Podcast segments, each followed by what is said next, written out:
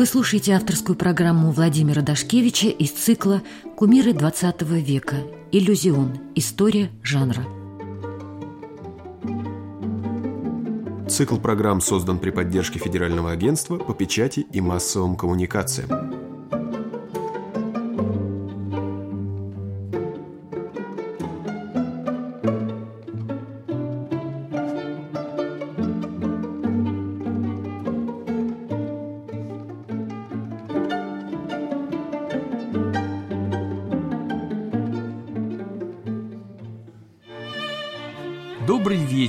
Дорогие радиослушатели. С вами Владимир Дашкевич, то есть я. И сегодня пришло время показать на собственном примере изнутри, что же это такое композитор, работающий в кино.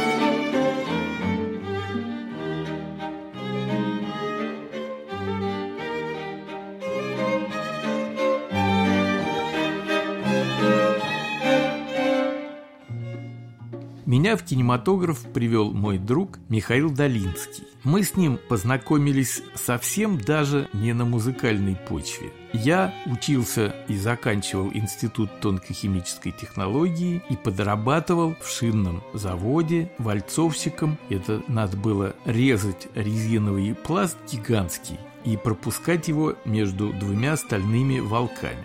Я хорошо играл в шахматы, а Миша Долинский тогда был редактором малотиражки газеты «Шинник». И он тоже любил играть в шахматы, и вот мы с ним, особенно в ночные смены, бывало собирались и играли. И после этого подружились. А потом, через много лет, когда я закончил Гресинский институт, по классу Арамыльча Хачатуряна, а Миша Долинский писал о классике советского кинематографа Сергея Юткевича. И вот классик советского кинематографа решил поставить гигантский мюзикл на тему комедии Маяковского «Клоп». И Миша Долинский рекомендовал ему меня. Я пришел к Сергею Ощу, когда я посмотрел, как он работал, какой он был режиссер, это было потом, но сразу понял, что человек очень строгий, что если не получается, лучше даже и не пробовать. Но у меня было большое желание написать музыку к лапу, и я послушал Сергея Оща, он дал мне сценарий, и познакомил меня с поэтом, который должен был для меня писать тексты, то есть стихи, значит, которые потом я должен был озвучить, написать на них мелодию. С этим поэтом мне приходилось как-то встречаться до этого на ходу, на бегу. Но тут уж я его посмотрел поближе, тем более, что это была личность удивительная. И это был знаменитый бард Юлий Ким. И вот он взял тут же гитару и под гитару пропел первый номер. И это было настолько замечательно, что я подумал, а что же я буду делать, когда у него так здорово получается.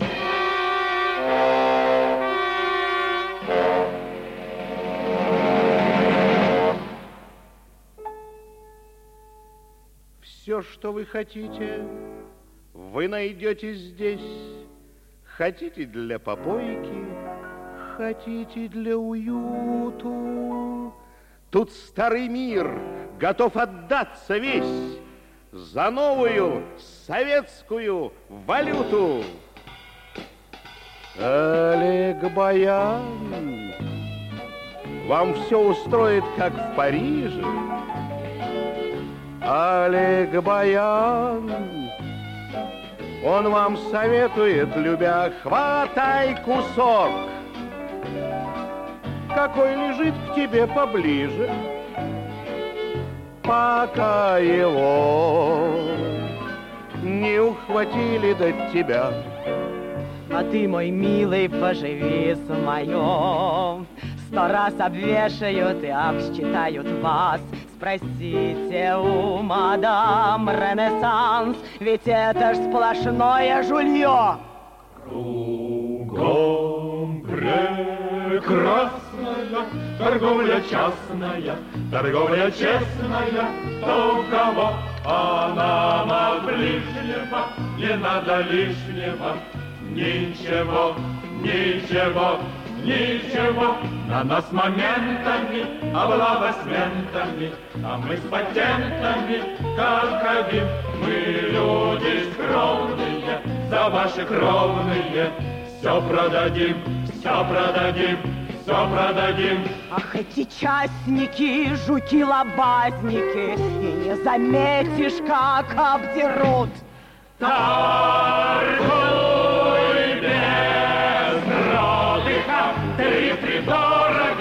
Пока дают, пока дают.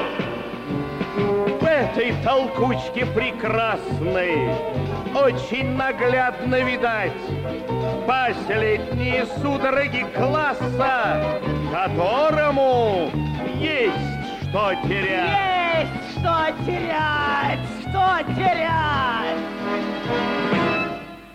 Кругом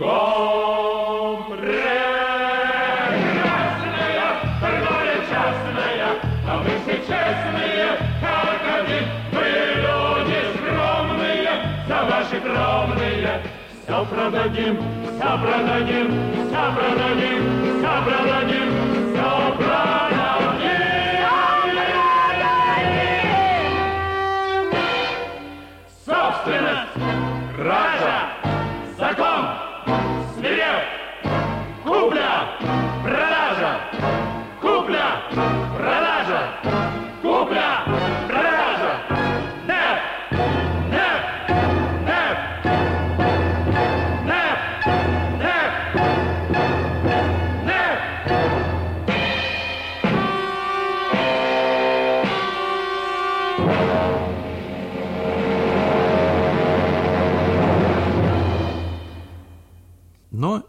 включив, значит, все свои амбиции, а в кино без амбиций далеко не уедешь, я посмотрел и сказал, вот музыка начальная, она не очень хорошая, а вот дальше в мажоре получается ничего. И тут же мы друг к другу как-то пристроились, и возник первый наш совместный номер «Романс Присыпкина». Присыпкин, если кто не читал «Клопа», а таких, наверное, сегодня много, это фигура грандиозная. Это человек, который делал революцию, который шел за большевиками, кормил вшей в окопах, а теперь ему наобещали, что он будет жить, у него будет красивая жизнь и, самое главное, зеркальный шкаф, о котором он всегда мечтал, как о пределе этой красивой жизни. Вот что было замечательно у Юлика, что если Сергей Ось говорил о чем-то, о сцене, о монтаже, о задаче композитора, о темпоритме, об аттракционе, это все было замечательно интересно, и класс высказывания был высочайший. Было совершенно очевидно, что такое кинорежиссер. Вот на примере Сергея Юткевича я понял, что кинорежиссер – это человек, который снял картину еще до того, как он начал его снимать. Она вся уже была у него в голове. Поэтому осталось только выхватить из этого образа какую-то центральную ведущую интонацию, и она, как клубочек, который превращается в такую путеводную нить Ариадны, должна была тебя вести по всем эпизодам, по всем героям, по сюжету, потому что сразу стало ясно, что надо делать композитору в кино. Надо найти ту единственно верную интонацию, которая будет не только в музыке, но которой потом заговорят актеры, которая потом окажется выраженной художником в костюмах или в декорациях, который потом заставит оператора подчиниться ритму этой интонации и который потом продиктует свой монтаж и соберет фильм. Почему на самом деле в кино так просто работать? Если у режиссера есть своя интонация, это почти сразу видно. Когда мы видим, ну скажем, фильм Алексея Германа, то нам достаточно двух-трех кадров, так же как или фильм Андрея Тарковского и Никиты Михалкова или Игоря Масленникова, несколько кадров, чтобы мы услышали эту интонацию и поняли, как и о чем с нами будут говорить. Лучшие республиканские селедки Незаменимы при всякой водке Вот это да! О чем тут речь? Это вы будете иметь на свадьбе вещь? Это я да захвачу всегда. Сколько стоит эта килька? Это лососина стоит 2,60 кило. 2,60 за шпрота переростка! 60 за этого кандидата в осетрины. За эти маринованные кости! За этого кита 2,60.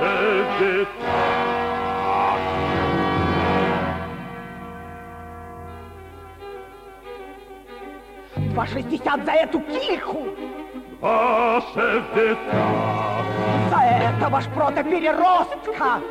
Два шестьдесят! За эти маринованные кости! Вы слышите, товарищ Скрипкин? Так вы были правы! Когда убили государя, императора, так вы были правы! Когда прогнали господина Рабушинского, но я найду свои права и свои селедки в советской государственной общественной кооперации. Республиканские селедки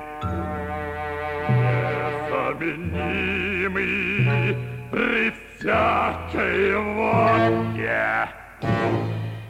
Вот композитор в кино отличается, видимо, все-таки той особенностью, что можно замечательно писать музыку и быть совершенно глухим к той интонации, которой разговаривает режиссер, а через него и все актеры, потому что они тоже слышат эту интонацию приведу такой пример. Вот есть у Дмитрия Шостаковича музыка к Гамлету, знаменитая, написанная к фильму Козинцева со Смоктуновским в главной роли, такая серьезная, такая могучая, многотонная музыка. И есть Гамлет режиссера Николая Павловича Акимова, замечательный театральный режиссер, это не кинорежиссер. Там Гамлета играл Горюнов, актер Горюнов, которого многие видели в роли в фильме «Вратарь республик». Он играл вот этого комического персонажа, которого поставили в ворота, и ему в задницу попал мяч. Вот это поразительное дело. Он играл Гамлета. Интонация Гамлета сразу перевернулась на 180 градусов. И стало совершенно очевидно, что и Шостакович не мог написать такую тягомотную несколько музыку. Он написал хулиганскую, яркую, совершенно удивительную театральную музыку, которая как бы вообще говорил, да забудьте вы о том, что Гамлет кончается, спектакль э, завален трупами. Главное – это игра. Вот у Юткевича была эта особенность. Главное – это игра, главное – это аттракцион, и это была школа первого советского кинематографа, классиком которого, собственно говоря, Сергей Иосифович являлся. Вот это умение создавать аттракцион, то, о чем писал и то, что делал Изенштейн, то, что делал Мирхольд, это были люди одной эпохи. И мне с Кимом очень повезло,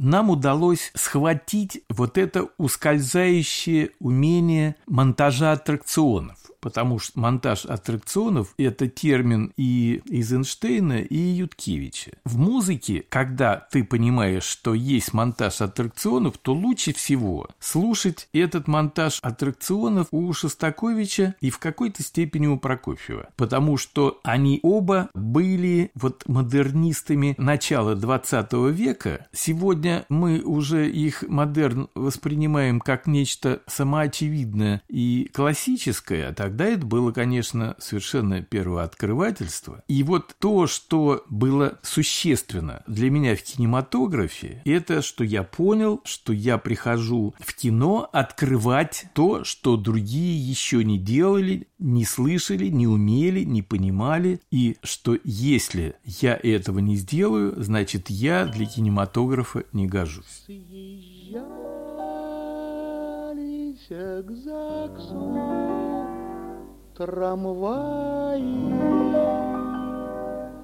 Там красная свадьба была. Жених был во всей прозодежде,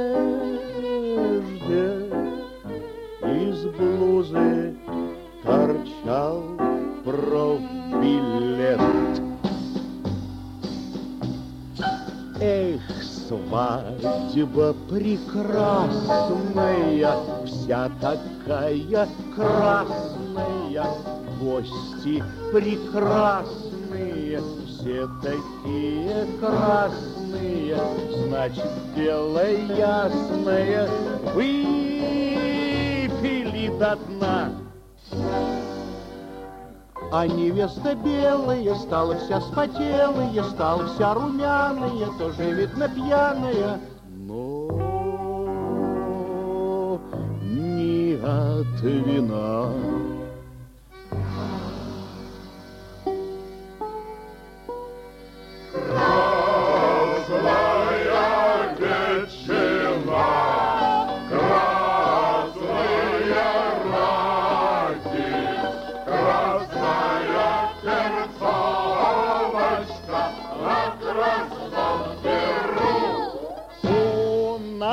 Подход?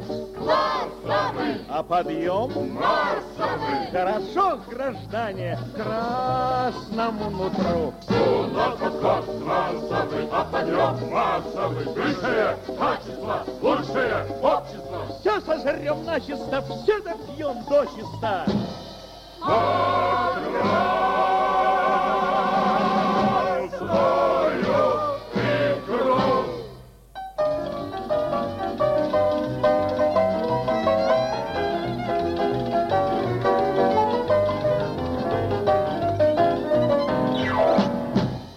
Потом, уже через много лет, я заканчивал клопа вместе с Кимом после смерти Сергея Иосича, потому что сам Сергей Иосич заболел, и через несколько лет после инфаркта он переменил сценарий, и мы сделали картину «Маяковский смеется», где было много мультипликаций, где было много формально интересных вещей, но той вот легкости, того взлета и той игры там уже не было. И мы сделали оперу «Клоп», и с этой оперой уже созданный театр третьего направления режиссером Олегом Кудряшовым из совсем молодых актеров показывал эту оперу с огромным успехом и в Париже, и в Риме, и в Женеве, и в Цюрихе, и в Мадриде, и в Марселе, и в Афинах, и в Нюрнберге, и Берлине. И везде он шел с поразительным успехом, и этот успех, в общем-то, был от реализации той первичной интонации, которую нам с Юликом удалось подхватить у первого мастера нашего кино кинематографа, мастера той эпохи,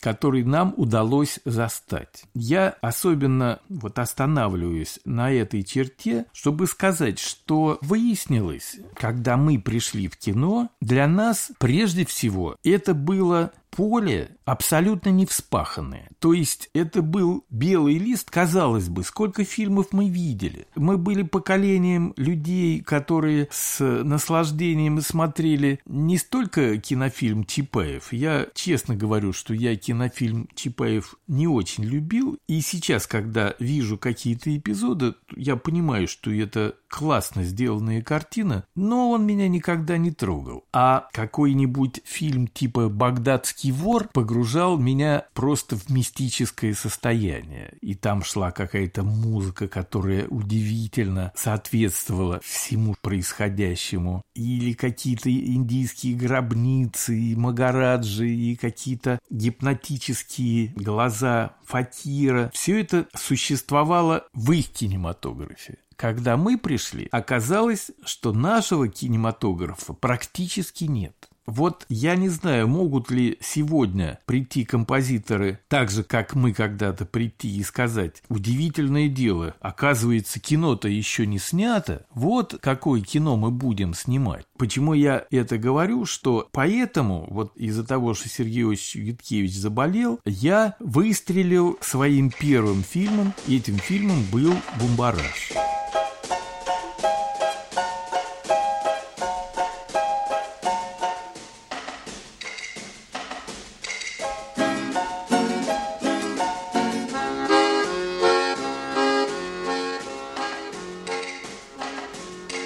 Наплевать, наплевать, надоело воевать, Ничего не знаю, моя хата с краю.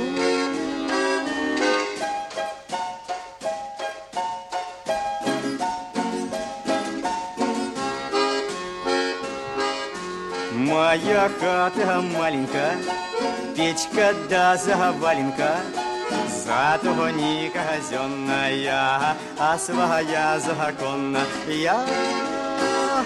Ты не рема, да я Фома, ты мне слово, я тебе два. Бумажечку ты ваю, да я махорочкой набью.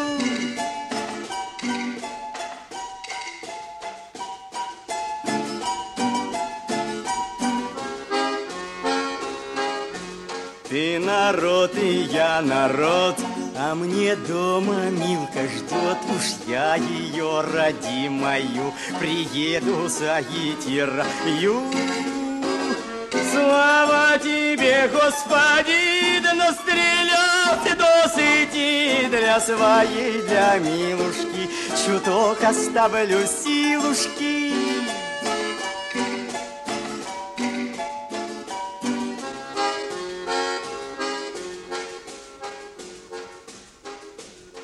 Наплевать, наплевать, надоело воевать. Были мы солдаты, а теперь да ты.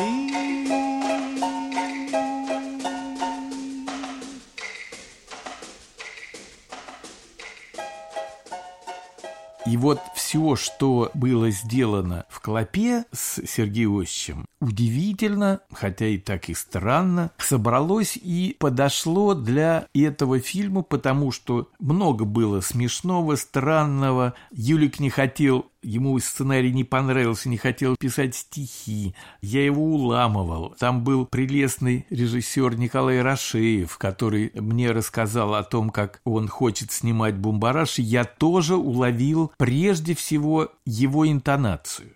Я еще не прочел сценарий. Да я даже не помню, вообще читал ли я его. Юлик ты читал потому, что он преподаватель русской словесности, и стиль сценария ему не понравился и, наверное, задело. Но мне в этой интонации померещился какой-то удивительно емкий и масштабный образ. Вот дело в масштабе. Фигура Присыпкина была огромной. Это был настоящий корневой русский человек со своим характером, от которого можно было ждать чего угодно. Бомбараж был тоже крестьянский, но тоже корневой русский человек с совершенно необыкновенным, очень острым, резким характером не лирическим, который потом проник в наш вот экран, и пошли обаятельные такие герои, которых все любили, которые пели такие трогательные песни «Зачем вы, девочки, красивых любите?» или наоборот. Вот мы пришли для того, чтобы вспахать эту целину, которой мне представляется русский киноэпос. То есть известные и рядом с тобой живущие люди вдруг должны были войти в экран, заговорить, запеть. Собственно говоря, наверное, с этим же чувством начинали итальянцы свой неореализм, когда тоже приходили актеры, не актеры,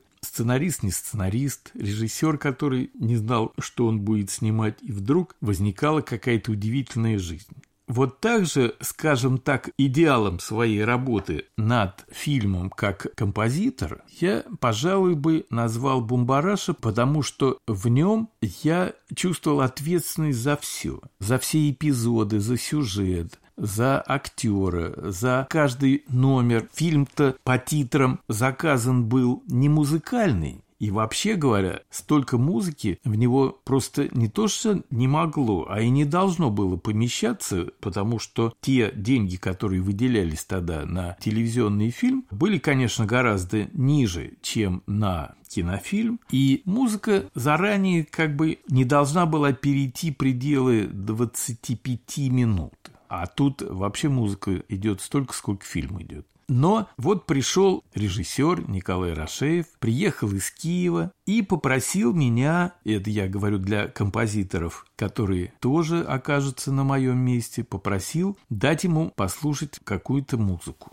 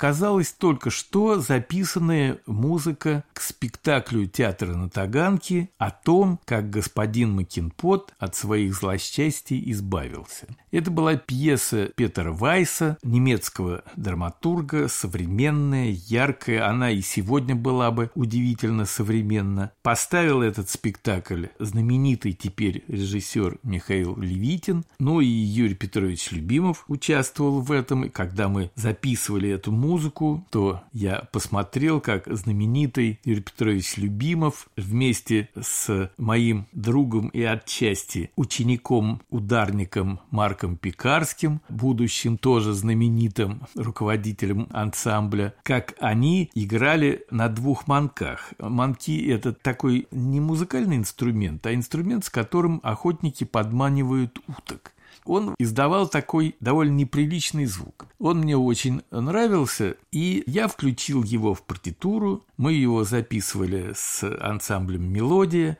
Там я посмотрел и близко очень подружился с актерами театра на Таганке. Потом это оказалось очень важно, потому что из этого же театра пришел и Валерий Золотухин. А не было бы Золотухина, не было бы и такого звучания песен, которые были необходимы в Бумбараше. И вот режиссеру настолько понравилась эта музыка, что он забрал эту кассету у меня и увез в Киев. И потом, когда я приехал на озвучание уже много позже, мы записали много песен, и надо было дописывать музыку под кадр. И вот когда я посмотрел, что подложено в качестве музыки, иногда бывает, что уже на черновых монтажах режиссер подкладывает какую-то музыку.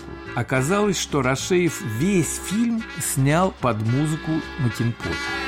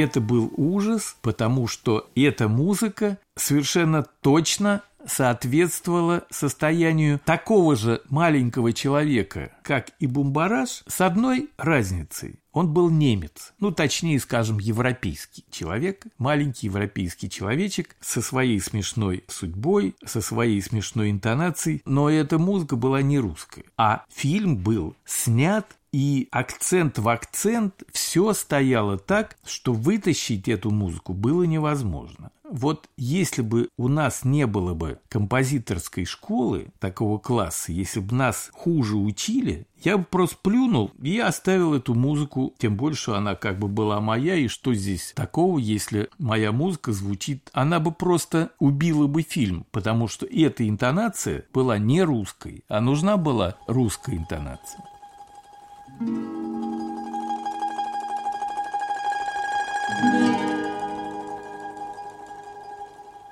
Ходят кони над рекою, ищут кони водопою.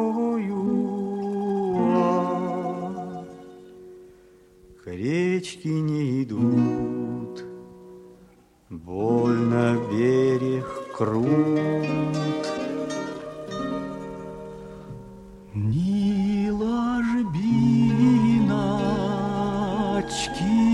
пологой, Ни тропиночки убогая,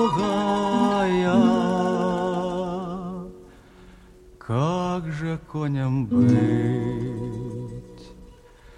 Кони хочут петь.